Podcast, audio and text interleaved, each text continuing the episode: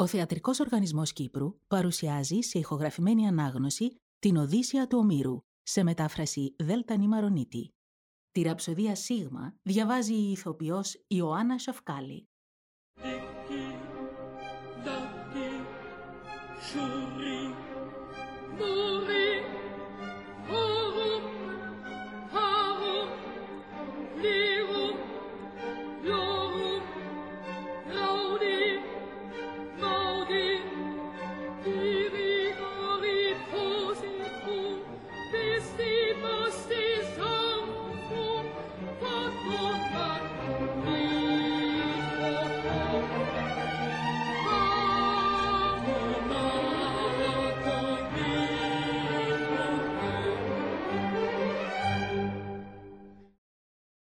Οδυσσέος και Ήρου πυγμή.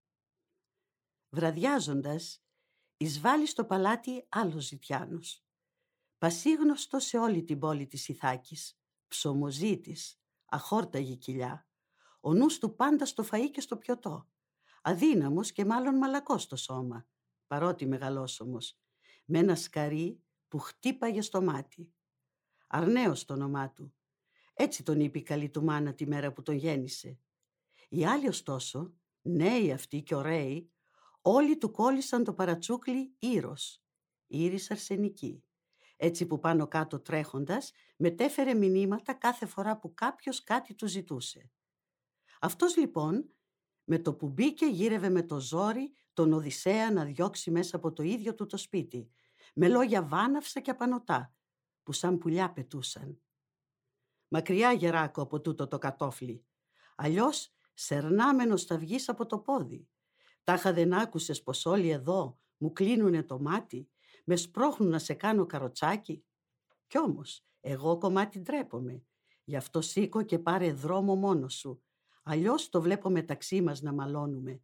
Στα χέρια θα πιαστούμε. Λοξά τον κοίταξε κι έτσι αντιμίλησε ο Οδυσσέας πολύγνωμος. Αλόκοτε, εγώ μήτε κακό σου κάνω, Μήτε και λόγω άσχημο ξεστόμησα. Κανένα δεν ζηλεύω που του δίνουν κι άλλα στα πολλά που πήρε. Όσο για το κατόφλι αυτό, χωράει νομίζω και τους δύο. Αλλά και λόγου σου δεν πρέπει να φθονείς τα ξένα πράγματα. Είσαι ένας ψωμοζήτης, όπως κι εγώ. Πλούτοι θεοί θα αργήσουν να μας δώσουν. Και μη με προκαλείς εμένα, μην κορδώνεσαι για πάλι, μήπως φουντώσω από θυμό. Και τότε, με όλα τα γεράματά μου, στήθος και χίλια θα σου τα ζυμώσω με αίμα. Έτσι, ίσως βρω την ησυχία μου αύριο, γιατί δεν βλέπω να γυρίζεις δεύτερη φορά στο Οδυσσέα το σπιτικό που τον εγέννησε ο Λαέρτης. Ο Ήρος όμως, φουρκισμένος, μιλώντας, είπε ο αλητήριος «Κοίτα ο Λιμάρης, πάει ροδάνει η γλώσσα του, στόμα γριάς στην κάπνα βουτυγμένης. Αν όμως το αποφάσιζα να τον ξυλοφορτώσω με τα δυο μου χέρια, ξεδοντιασμένος πια θα μάζευε από το χώμα όλα τα δόντια του, τέτοιο γουρούνι που είναι, ρημάζοντας το ξένο καλαμπόκι. Εμπρός λοιπόν, ανασκουμπόσου, να δουν που θα παλέψουμε όλοι τους ένα γύρο. Όμως το σκέφτηκες καλά, πως θα τα βγάλεις πέρα με κάποιον που έχει τα μισά σου χρόνια; Έτσι, μπροστά στις θύρες τις ψηλές, Πατώντας το γυαλιστερό κατόφλι, οι δυο τους, ξαναμένοι κιόλας, έδειχναν το θυμό τους. Τότε ο Αντίνος, αγέροχη ψυχή, τους πήρε είδηση και αμέσως ξεκαρδισμένος με το θέαμα, γύρισε στους υπόλοιπους μνηστήρες. Φίλοι, μοναδική ευκαιρία. Άλλη δεν έγινε ποτέ ως τώρα. Ένας Θεός μας έφερε σε αυτό το σπίτι τέτοιο γλέντι. Ήρος και ξένος συνερίζονται έτοιμοι πια να έρθουν στα χέρια. Εμπρός λοιπόν και εμείς γρήγορα να τους πρόξουμε. Τόσα τους είπε και όλοι τους πάνω πετάχτηκαν γελώντας. Μαζεύτηκαν γύρω από τους κουρελίδες ψωμοζήτες. Οπότε ο Αντίνος πήρε ξανά το λόγο, του ευπήθη ο γιος. Αγέροχοι μνηστήρες, ακούσετε τι σκέφτηκα και θα το πω. Ψήνονται κιόλας στην πυρά κοιλιές γυδίσχες. Εμείς τις βάλαμε για το δικό μας δείπνο. Ξύγκι γεμάτες σκέμα. Λοιπόν, όποιος νικήσει από τους δύο και αποδειχθεί πιο δυνατός, όποια κοιλιά θελήσει, να σηκωθεί και να την πάρει μερτικό του. Και ακόμη αυτός και μόνο θα συμμερίζεται εφ' τα γεύματά μας. Κανέναν άλλο δεν θα αφήσουμε ζητιάνο να ανακατεύεται στα πόδια μας για να γυρέψει φαγητό. Όπως τους μίλησε ο Αντίνος, άρεσε ο λόγος του πολύ. Πανούργος τότε ο Οδυσσεύς, μπήκε στη μέση ο πολυμήχανος. Αλήθεια φίλοι, δεν είναι λογικό άνθρωπος γέρος και συφοριασμένος να μάχεται νεότερό του. Εμένα ωστόσο η άτιμη κοιλιά, αυτή με σπρώχνει να χτυπηθώ μαζί του και ας τις φάω. Αλλά παρακαλώ σας, ορκιστείτε τώρα τον μεγάλο όρκο. Κανείς το μέρος παίρνοντας του ήρου να μη σηκώσει το βαρύ του χέρι πάνω μου και έτσι με δύναμη παράνομη να με συντρίψει. Αυτά τους είπε. Και όλοι δίνουν τον όρκο που τους ζήτησε. Όταν ορκίστηκαν και έμειναν ορκισμένοι, πήρε το λόγο ο γενναίος τηλέμαχος, στον Οδυσσέα μιλώντας. «Ξένε, αν πράγματι το λέει η καρδιά σου, αν η περήφανη ψυχή σου το ποθεί να μετρηθείς με αυτόν, μη φοβηθείς κανέναν παρόντα αχαιό, γιατί ένας αυτός θα έχει να κάνει με πολλούς, όποιος τολμήσει να απλώσει χέρι πάνω σου. Είμαι ο φιλόξενος εγώ οικοδεσπότης και εσύ φιλοξενούμενος. Θα σεβαστούν λοιπόν τη γνώμη μου οι ευγενείς ευρύμαχος και αντίνος, γιατί έχουν φρόνιμο μυαλό. Τελειώνοντας, όλοι συμφώνησαν μαζί του. Στο μεταξύ, ταράκι του Οδυσσέας έζωσε τριγύρω στα χαμνά του και αμέσως φάνηκαν ωραίοι μυροί και στιβαροί. Φάνηκαν οι φαρδιές του πλάτες, το στέρνο, τα γερά του μπράτσα. Η Αθηνά βρέθηκε πλάι του κι αυτή. Του στέριωσε τα μέλη του να αναδειχτεί η ηγεμονική ομορφιά του. Βλέποντας τότε οι μνηστήρες, όλοι αποσβολώθηκαν. Ένας στον άλλο έλεγε «Γρήγορα ο ήρος άειρος θα γίνει», αλλά την πάτησε γυρεύοντας. Δες στη μεριά φανέρωσε μέσα από τα ράκι ο γέρος. Με αυτά τα λόγια τους έπαθε ταραχή μεγάλη ο ήρος και μολα ταύτα τον έζωσαν οι δούλοι και σηκωτό τον έφεραν τρακαρισμένο. Έτρεμα σ' όλο του το σώμα οι σάρκες του. Τότε ο Αντίνος του πέταξε μιλώντας λόγια φαρμακερά. Βοηδάλογο, καλύτερα να πέθαινες ή να μην είχες γεννηθεί, που τρέμεις τώρα και κακάρωσες μπροστά σε αυτόν τον γέρο, τον τσακισμένο από μαύρη συμφορά. Άκουσε όμως τι θα πω και πες πως έγινε. Αν σε νικήσει αυτός και αποδειχθεί πιο δυνατός, σε ξαποστέλνω αντίκριστη στεριά με ένα καράβι μαύρο να βρεις τον έχετο, ρίγα ανελαίητο με ξένους και δικούς. Αυτός θα σου τα κόψει αυτιά και μύτη, μάσπλαχνο χαλκό. Τα αρχίδια θα σου ξεριζώσει, ομά να σου τα φάνε τα σκυλιά. Ακούγοντας τα λόγια του, παρέλυσαν κι άλλο τα μέλη του. Όμως τον είχαν φέρει πια στη μέση και οι δυο τους σήκωναν τα χέρια τώρα να παλέψουν.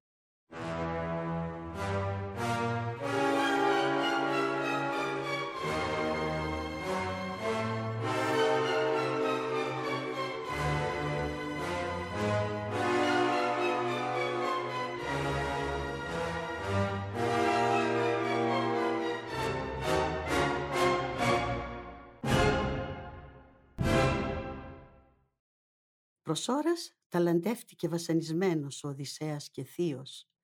Αν έπρεπε με μιας νεκρό να το σοριάσει με χτύπημα θανάσιμο ή κάπως μαλακά βαρώντας να τον ξαπλώσει κατά γης. Και όπως το σκέφτηκε καλά, αυτό του φάνηκε το πιο συμφέρον. Να είναι το χτύπημα ελαφρύτερο, μήπως αλλιώς οι αχαιοί τον πάρουν είδηση ποιος είναι. Ένας στον άλλον πια αντιμέτωποι. Βαράει ο Ήρος πρώτος στον ώμο το δεξί. Οπότε εκείνος του δίνει μια στον σβέρκο, πιο κάτω από τα αυτή, σπάζοντας τα από μέσα κόκαλα και αμέσως μπούκωσε το στόμα του με κόκκινο αίμα. Πέφτει στη σκόνη ο Ήρος μου κανίζοντας και σφίγγοντας τα δόντια κλωτσούσε με τα πόδια του τη γη. Γύρω οι αγέροχοι μνηστήρες, σηκώνοντας ψηλά τα χέρια, πέθαναν στο γέλιο. Ο Οδυσσέας στο μεταξύ τον έσερνε από τα πόδια. Πατώντας το κατόφλι, πέρασε τη δίφυλη εξώπορτα, ώσπου να φτάσει στην αυλή και εκεί πάνω στο φράκτη της αυλής τον έγειρε. Του βάζει και ραβδί στο χέρι. Ύστερα τον προσφώνησε με λόγια που πετούσαν σαν πουλιά. Εδώ τώρα ξαπόστασε, σκιάχτρο για τα σκυλιά και τα γουρούνια. Κι άλλη φορά κακόμοιρε, το αφεντικό μην παίξει σε ξένους και φτωχούς, μήπως σε βρει άλλο κακό χειρότερο. Τελειώνοντας, στον ώμο πέρασε το τρίπιο του σακούλι, το κρεμασμένο από στριφτό σχοινί και στο κατόφλι κάθισε ξανά. Γελώντας, γύρισαν μέσα οι μνηστήρες που με γλυκόλογα τον υποδέχτηκαν. Να δώσει ο Δίας ξένε και οι άλλοι αθάνατοι θεοί, ό,τι καλύτερο ποθείς, όσα βαθιά πεθύμησε η καρδιά σου. Αφού τον ακαμάτι αυτόν και αχόρταγο τον έκανες να μην μπορεί άλλο να ζητιανεύει στο νησί μας. Εμείς το γρηγορότερο τώρα θα τον περάσουμε αντίκριστη στεριά, να πάει να βρει τον έχετο, ρίγα ανελαίητο με ξένους και δικούς. Με τα καλοσυνάτα του τα λόγια ένιωσε μέσα του χαρά ο θείος Οδυσσέας. Και ευθύς ο Αντίνος απίθωσε μπροστά του μια κοιλιά μεγάλη, ξύγκη γεμάτη κέμα, ενώ ο Αμφίνομος πήρε από το καλάθι δύο ψωμιά και με το ίδιο του το χέρι τα προσφέρει. Μετά με κύπελο χρυσό τον χαιρετά και τον προσφώνησε. «Χαίρε πατέρα ξένε, μακάρι οι μέρες που θα έρθουν να φέρουν και σε σένα αγαθά και πλούτη. Τώρα σε δέρνει ακόμη η πολύ σου συμφορά. Ανταποκρίθηκε μιλώντας ο Οδυσσέας πολύγνωμος. Αμφίνομαι, φαίνεσαι αλήθεια μυαλωμένος άνθρωπος. Μοιάζεις με τον πατέρα σου, που την καλή του φήμη την έχω ακουστά. Τον ίσο, λέω, από το δουλίχιο, άρχοντα με μεγάλη δύναμη και πλούτη. Κατά πώς λένε, αυτό σε γέννησε Γι' αυτό και εσύ βγήκες καλόγνωμος. Τώρα λοιπόν άκουσε και στο χάσου τι θα πω. Από τον άνθρωπο δεν τρέφει γη τίποτε πιο ασθενικό ότι σαλεύει και αναπνέει πάνω της. Ούτε που το φαντάζει το θνητός, το τι κακό τον περιμένει όσο οι θεοί του δίνουν προκοπή και αισθάνεται να τον κρατούν τα πόδια του. Όταν ωστόσο οι μάκαρες ορίσουν να πέσουν πάνω τις συμφορές, θέλοντας τότε και μη θέλοντας, τις υποφέρει κάνοντας υπομονή. Έτσι κι αλλιώς αλλάζει ο νους του ανθρώπου που σέρνεται σε αυτή τη γη, ανάλογα του πώς μέρα τη μέρα αλλάζει τη ζωή του Δίας μπροστά της θνητών και αθανάτων. Εμένα θέλει η μοίρα κάποτε να ζήσω ευτυχισμένος. Έπραξα όμως αδικίες μεγάλες, στη δύναμή μου ενδίδοντας, υπολογίζοντας τις πλάτες του πατέρα μου ή και τον αδελφό μου. Γι' αυτό Κανείς ποτέ δεν πρέπει να πατεί το δίκιο, παρά με δίχως κομπασμό να δέχεται τα δώρα των θεών, όσα κάθε φορά του δίνουν. Όχι όπως βλέπω εδώ, να μηχανεύονται ανώσια έργα οι μνηστήρες, ρημάζοντας ξένα αγαθά, προσβάλλοντας γυναίκα ομόκλινη κάποιου που, ξέρω, δεν θα μείνει πια πολύ καιρό μακριά από πατρίδα και δικούς. Μπορεί να βρίσκεται κιόλας κοντά. Θα ήταν λοιπόν καλύτερο για σένα να σε ξερούσε ένας Θεός και να γυρνούσε σπίτι σου, να μην βρεθείς μπροστά του όποτε εκείνος επιστρέψει στο πατρικό νησί. Γιατί δεν το φαντάζομαι ανέμακτα να χωριστούν αυτός και οι άνομοι μνηστήρες όταν κρυφά μια μέρα γλιστρήσει στο παλάτι. Τελειώνοντας, στάλαξε πρώτα στους θεούς σπονδί, ήπια μετά κρασί και ο ίδιος, γλυκό σαν μέλι, κι ύστερα γύρισε την άδεια κούπα και την έβαλε στα χέρια του ευγενικού αμφινόμου. Εκείνος πήρε να βαδίζει μελαγχολικό στην αίθουσα, με το κεφάλι του σκυμμένο. Έβλεπε κιόλας μέσα του το τι κακό τον περιμένει. Παρόλα ταύτα, από τη μοίρα του δεν γλίτωσε, τον έμπλεξε κι αυτόν η Αθηνά, στα δίχτυα της, τον δάμασε ο τηλέμαχος με το κοντάρι και τα δυνατά του χέρια. Προς ώρας πήγε πάλι και θρονιάστηκε εκεί από όπου λίγο πριν ανασηκώθηκε.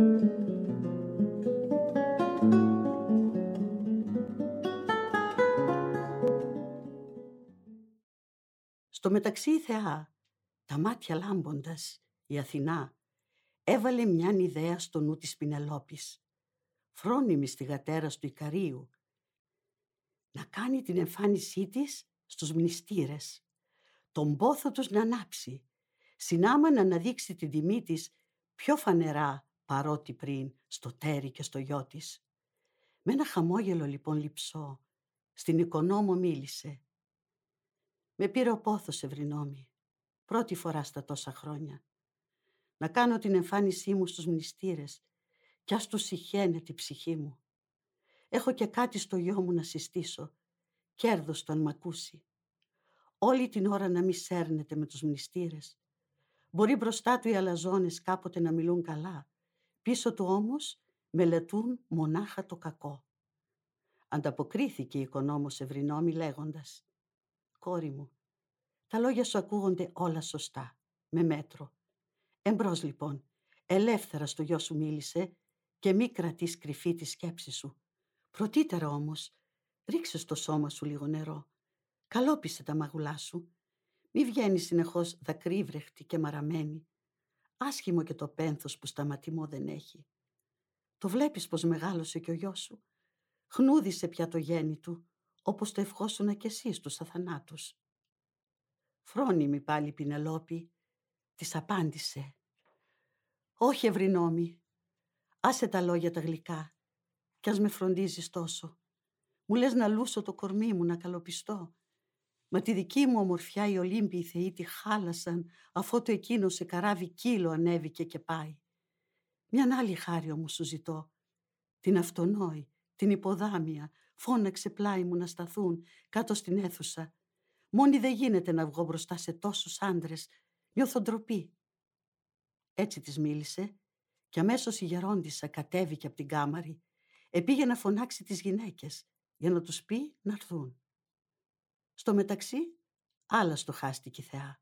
Τα μάτια λάμποντας, η Αθηνά. Ήπνο γλυκό χύνει στα μάτια της θυγατέρας του Ικαρίου και έγειρε εκείνη, αποκοιμήθηκε. Εκεί στον άκλυντρο όλα τα μέλη της χαλάρωσαν. Τότε η αθάνατη θεά πήρε να τη στολίζει με θεσπέσια δώρα για να τη δουν οι αχαιοί και να απομείνουν έκθαμβοι. Πρώτα εξοράισε το ωραίο πρόσωπο, με θείο μύρο το καθάρισε, ίδιο με αυτό που η καλυστέφανη κυθέρια μυρώνεται, κάθε φορά που με τις χάριτες θέλει να πάρει μέρος στον ερωτιάρικο χορό. Τέλος, την έκανε να φαίνεται ψηλότερη και πιο στιτή, λευκότερη από γυαλισμένο φίλτιση. Το έργο της τελειώνοντας, πήρε ξανά η αθάνατη θεά το δρόμο της. Οπότε πρόφτασαν οι δύο λευκόλενες γυναίκες και από τις φωνές τους φεύγει ο ύπνος ο γλυκός. Η Πινελόπη ξύπνησε, έτριβε με τα χέρια της μάτια και μάγουλα και έπειτα μίλησε. Τι λίθαργος κι αυτός και πόσο μαλακός με κάλυψε τη δύστιχη. Μακάρι τέτοιο θάνατο, τόσο απαλό εδώ και τώρα να μου χάριζε αγνή θεά η Άρτεμη να πάψω πια να μαραζώνω μια ζωή, θρυνώντας τον αγαπημένο μου τις τόσες αρετές που τον ξεχώριζαν από τους άλλους αχαιούς. Μίλησε κι ύστερα πήρε να κατεβαίνει από το φωτεινό υπερό. Δεν ήταν μόνη, τη συνόδευαν οι δύο θεραπενίδες. Όταν πλησίασε προς τους μνηστήρες, η θεία γυναίκα πήγε και ακούμπησε στη μεσιανή κολόνα της στέρεης στέγης με το λαμπρό μαγνάδι της μπροστά στις παριές της. Δεξιά και αριστερά πάντα οι πιστές θεραπενίδες. Μόλις την είδαν οι μνηστήρες, τους κόπηκαν τα γόνατα. Τους συνεπήρε ο έρωτας. Καθένας τους ευχήθηκε μαζί της να πέσει στο κρεβάτι. Όμως εκείνη στράφηκε στο γιο της. Μίλησε στον τηλέμαχο. «Τηλέμαχε, λέω πως άλεψαν τα φρένα σου Πήρε αέρα ο νους σου. Ήσουνα κάποτε παιδί, μα το μυαλό σου έπαιρνε πολλές στροφές. Τώρα που πια μεγάλωσες και έγινες τέτοιο παλικάρι, ακόμη κι ένας ξένος, την ομορφιά σου βλέποντας και το παράστημά σου, θα ομολογούσε πως είσαι γόνος αρχοντικού γονιού. Μα τώρα γνώμη και γνώση σου δεν περπατούν στον ίσο δρόμο. Κοίτα τι έγινε μέσα σε τούτο το παλάτι. Άφησες έναν ξένο να του φερθούν πρόστιχα. Και τι νομίζεις θα συνέβαινε αν φιλοξενούμενος στο σπίτι μας πάθαινε κάτι ο ξένος σε πάλι εσχρή που αυτοί τον έσυραν. Έσχος και ατίμωση για σένα, του κόσμου η καταφρόνηση. Της αντιμίλησε ο τηλέμαχος με φρόνηση και προσοχή. «Μητέρα, δεν αγανακτώ που θύμωσες μαζί μου, όμως κι εγώ το κάθε τι το μελετώ. Ξέρω να ξεχωρίζω και το καλό και το χειρότερο. Δεν είμαι πια παιδάκι ανέμελο. Μόνο που δεν μπορώ τα πάντα φρόνημα να τα ζυγίζω. Τους έχω πλάι μου και με παραζαλίζουν, ένας μετά τον άλλον. Όλοι αυτοί οι κακόβουλοι, ενώ μου λείπουν κάποιοι που θα με συντρέξουν. Πάντως οι πάλι δεν κατέληξαν ανάμεσα στον ξένο και τον ήρο, όπως την είχαν οι μνηστήρες φανταστεί. Βγήκε πιο δυνατός ο ξένος. Πατέρα Δία, Αθηνά και Απόλλων, μακάρι και οι μνηστήρες έτσι να γύρουν δαμασμένοι το κεφάλι τους στο σπιτικό μας. Ποιος έξω στην αυλή, ποιος μέσα εδώ στην αίθουσα, να τους λυθούν όλων τα γόνατα. Καθώς αυτός ο ήρος, που τώρα κρέμασε την κεφαλή του στον τοίχο της αυλόθυρας, σαν μεθυσμένος πια δεν μπορεί στα πόδια να σταθεί, να πάει ξανά στο στέκι που κουρνιάζει, όλα τα μέλη του παρέλυσαν.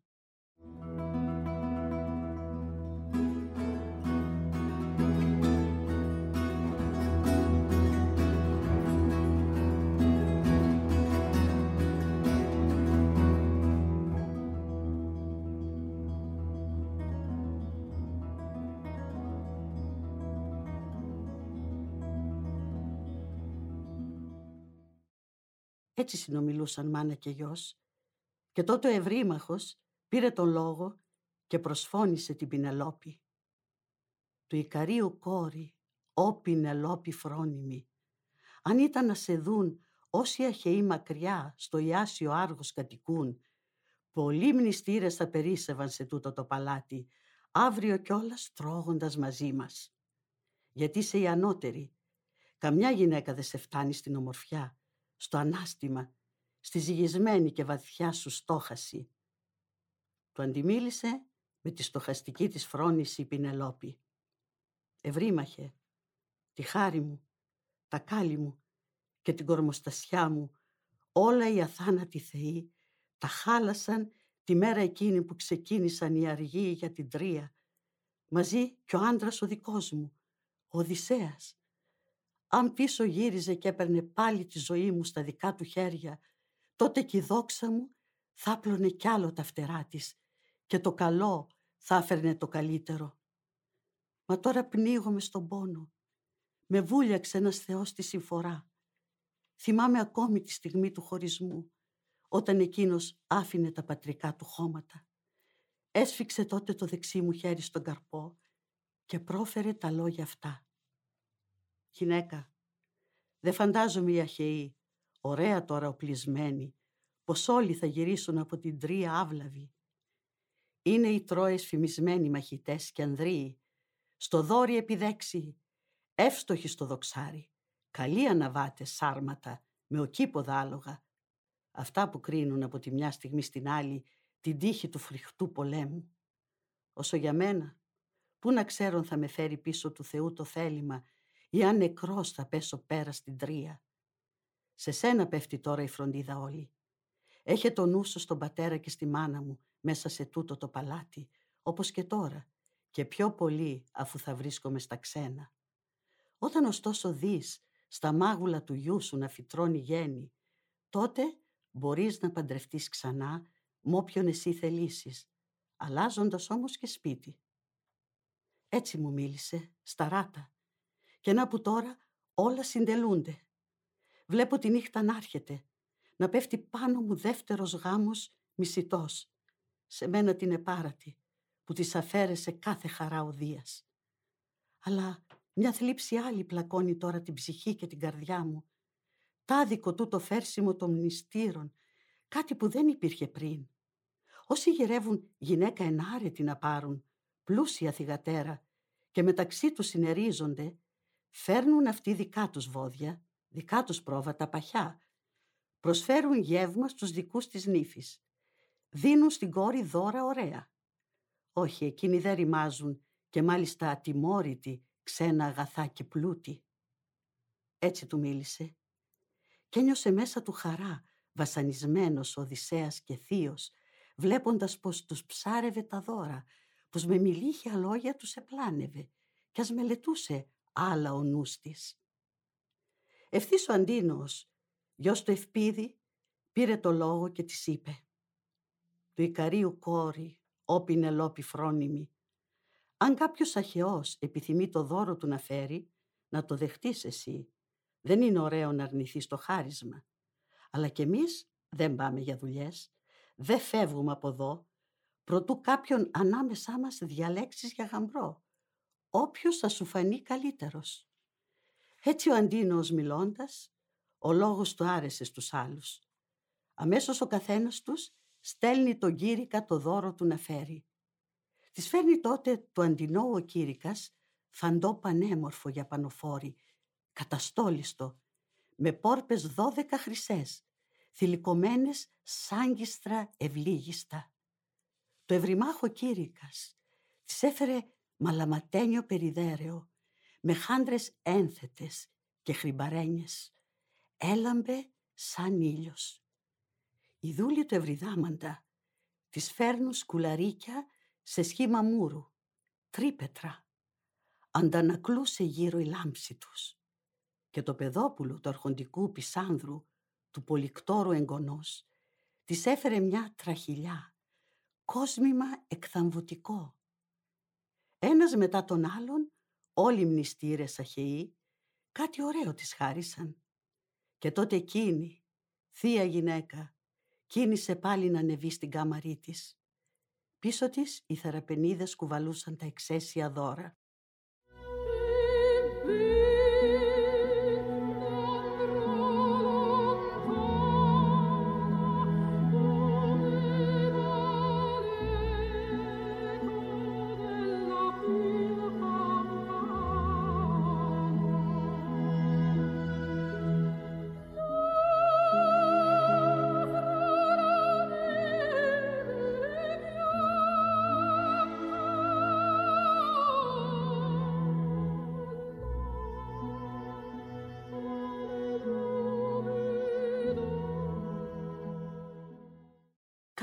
Κάτω εμπνηστήρες, το ρίχνουν τότε στο χορό, εφραίνονταν με το παθητικό τραγούδι, προσμένοντας να πέσει το σκοτάδι. Και πάνω στη ξεφάντωση πέφτει το μαύρο βράδυ. Οπότε στήθηκαν, χωρίς χρονοτριβή, τρεις πυροστάτες στη μεγάλη αίθουσα, να δώσουν φως. Πάνω τους έβαλαν ξύλα γερά, από καιρό πια τραβηγμένα, σχισμένα μόλις με το χάλκινο πελέκι, και ανάμεσα στα ξύλα μπήκαν δαδιά, που κάθε λίγο τα συνδάβλιζαν η μία μετά την άλλη του καρτερόψυχου Οδυσσέα οι δούλες. Εκείνος τότε, διογέννητος, Οδυσσέας, πολύγνωμος, τους είπε «Δούλες του Οδυσσέα εσείς, του βασιλιά που χρόνια τώρα βρίσκεται στα ξένα. Πηγαίνετε καλύτερα στο δώμα επάνω, εκεί που κάθεται και η σεβαστή βασίλισσά σας. Κοντά της στριφογυρίζετε κι εσείς τη ρόκα ή πιάσετε στα χέρια σας μαλλί να το χτενίσετε για να ξεδώσει και ο δικός της νους μέσα στην κάμαρά της. Όσο για φως, εγώ είμαι εδώ. Μπορώ και μόνος να το συντηρώ για τη δική τους χάρη. Γιατί ακόμη κι αν το αποφασίσουν εδώ να μείνουν, περιμένοντας ώσπου η αυγή καλήθρονη να φέξει, δεν θα με δουν εμένα νικημένο. Έχω μεγάλη υπομονή μετά από τόσα πάθη. Αυτά τους είπε Εκείνες όμως, η μια κοιτάζοντας την άλλη, γέλασαν ηρωνικά. Οπότε η Μελανθό, ωραία στην όψη, προκαλούσε με λόγια πρόστιχα τον Οδυσσέα. Ήταν η κόρη του Δολίου. Η ίδια η Πινελόπη την ανάθρεψε, λες κι ήτανε παιδί δικό της. Της χάριζε παιχνίδια να τα χαίρεται. Εκείνη όμως αποδείχθηκε ανέστητη στον πόνο και στα βάσανα της Πινελόπης. Έγινε ρωμένη του ευρυμάχου έσμιγε μαζί του στο κρεβάτι. Αυτή λοιπόν έβγαλε τότε γλώσσα εσχρή στον Οδυσσέα. Ταλέπορε ξενόφερτε. Φαίνεται πως ο νους σου σάλεψε. Και αντί να πας να κοιμηθείς, στο στέκενος χαλκοματά ή και σε κάποιο χάνι, κάθεσαι εδώ και παριστάνεις τον μεγάλο ρήτορα. Θρασείς μπροστά σε τόσους άντρες, χωρίς να νιώθεις μέσα σου κανένα δισταγμό. Αν δεν παραζαλίστηκες από το πολύ κρασί, είσαι από φυσικούς σου ξυπασμένος. Γι' αυτό μας αραδιάζεις φλιαρίες. Το πήρες πάνω σου που νίκησες τον Ήρο, έναν του δρόμου ψωμοζήτη. Κοίτα μονάχα μήπως και κάποιος άλλος σηκωθεί, πιο μπρατσωμένος και με τα στιβαρά του χέρια, βαρώντας το κεφάλι σου, το κάνεις βούρα. Εμόφυρτο θα σε πετάξει έξω από το σπίτι. Άγρια και λοξά κοιτώντας της είπε ο Οδυσσέας πολυμήχανος.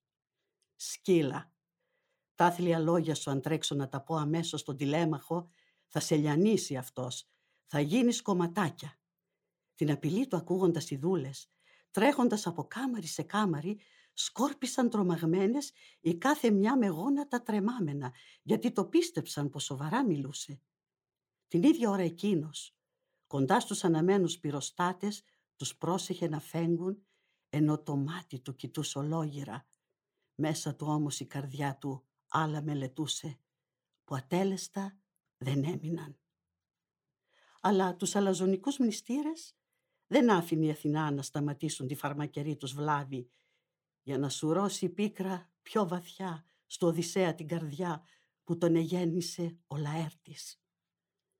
Τότε ο Ευρύμαχος, γιος του Πολύβου, πήρε το λόγο πρώτος, εμπέζοντας τον Οδυσσέα και έκανε τους άλλους να γελάσουν. «Νηστήρες της περίλαμπρης βασίλισσας, ακούστε με το τι θα πω, γιατί με σπρώχνει η ψυχή μου να το βγάλω απ' έξω. Λέω πως δεν έφτασε αυτός εδώ στο Οδυσσέα το σπιτικό άθελα των θεών, Όσο και αν φαίνεται παράλογο, είναι δική του η λάμψη των δαδιών, την κατεβάζει κούτρα του, όπου μήτε για δείγμα δεν υπάρχει κάποια τρίχα.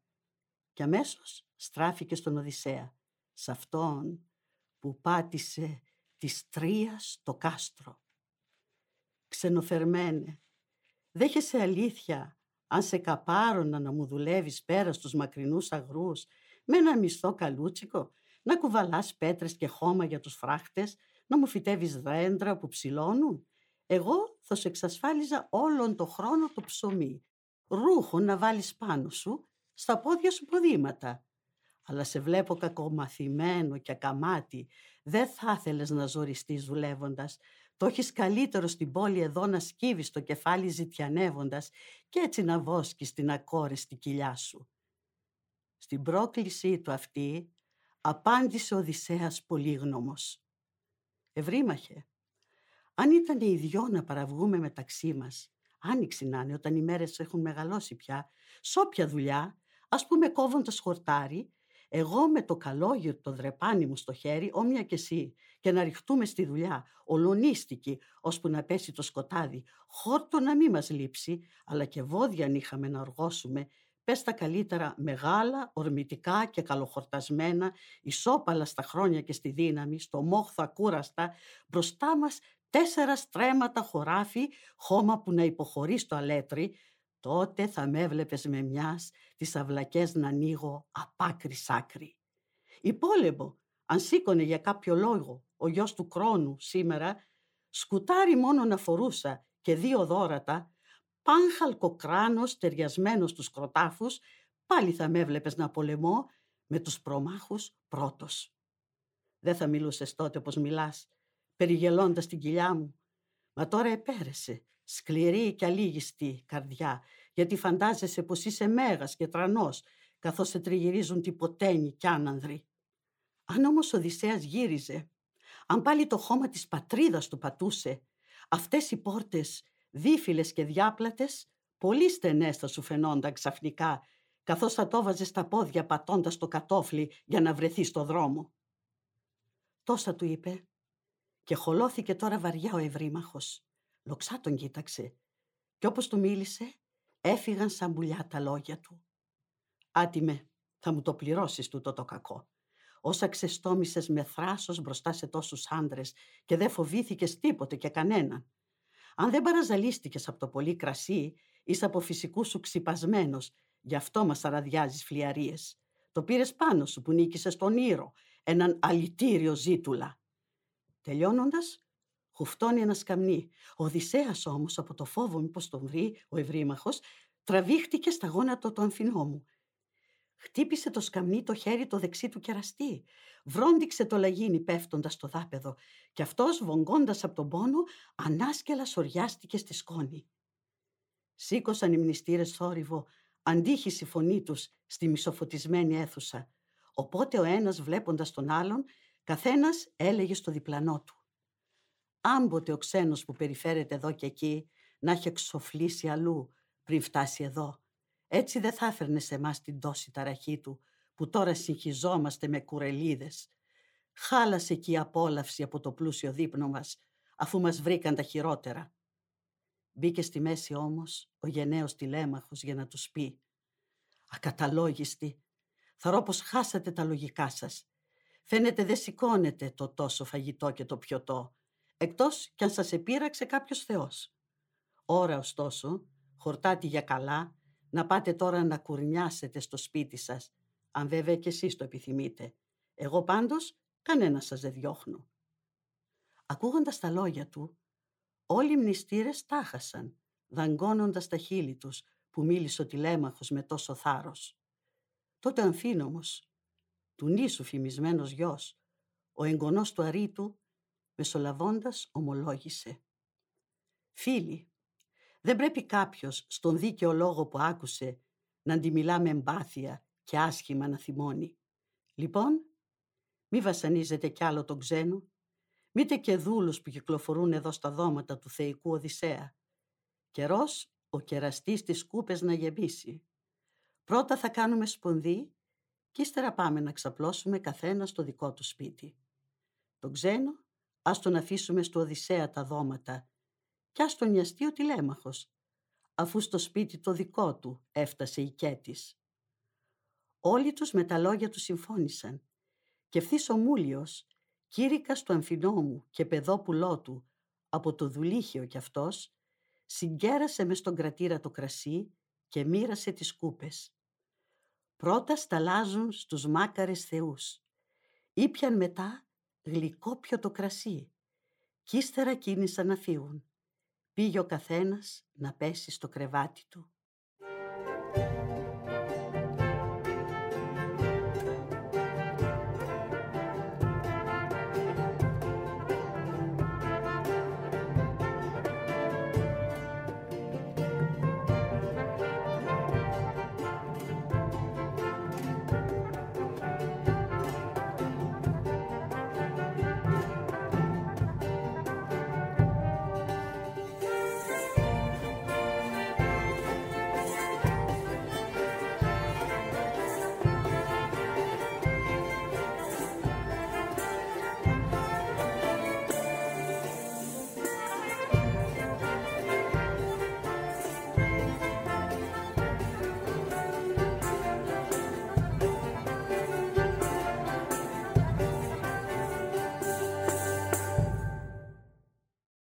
Ήταν ένα επεισόδιο από τη σειρά ηχογραφημένων αναγνώσεων της Οδύσσιας του Ομήρου, σε μετάφραση Δέλτα Νιμαρονίτη. Ακούσατε τη ραψοδία Σίγμα με την ηθοποιό Ιωάννα Σοφκάλη. Μουσική επιμέλεια Μαριάννα Γαλίδη. Μια παραγωγή podcast του Θεατρικού Οργανισμού Κύπρου.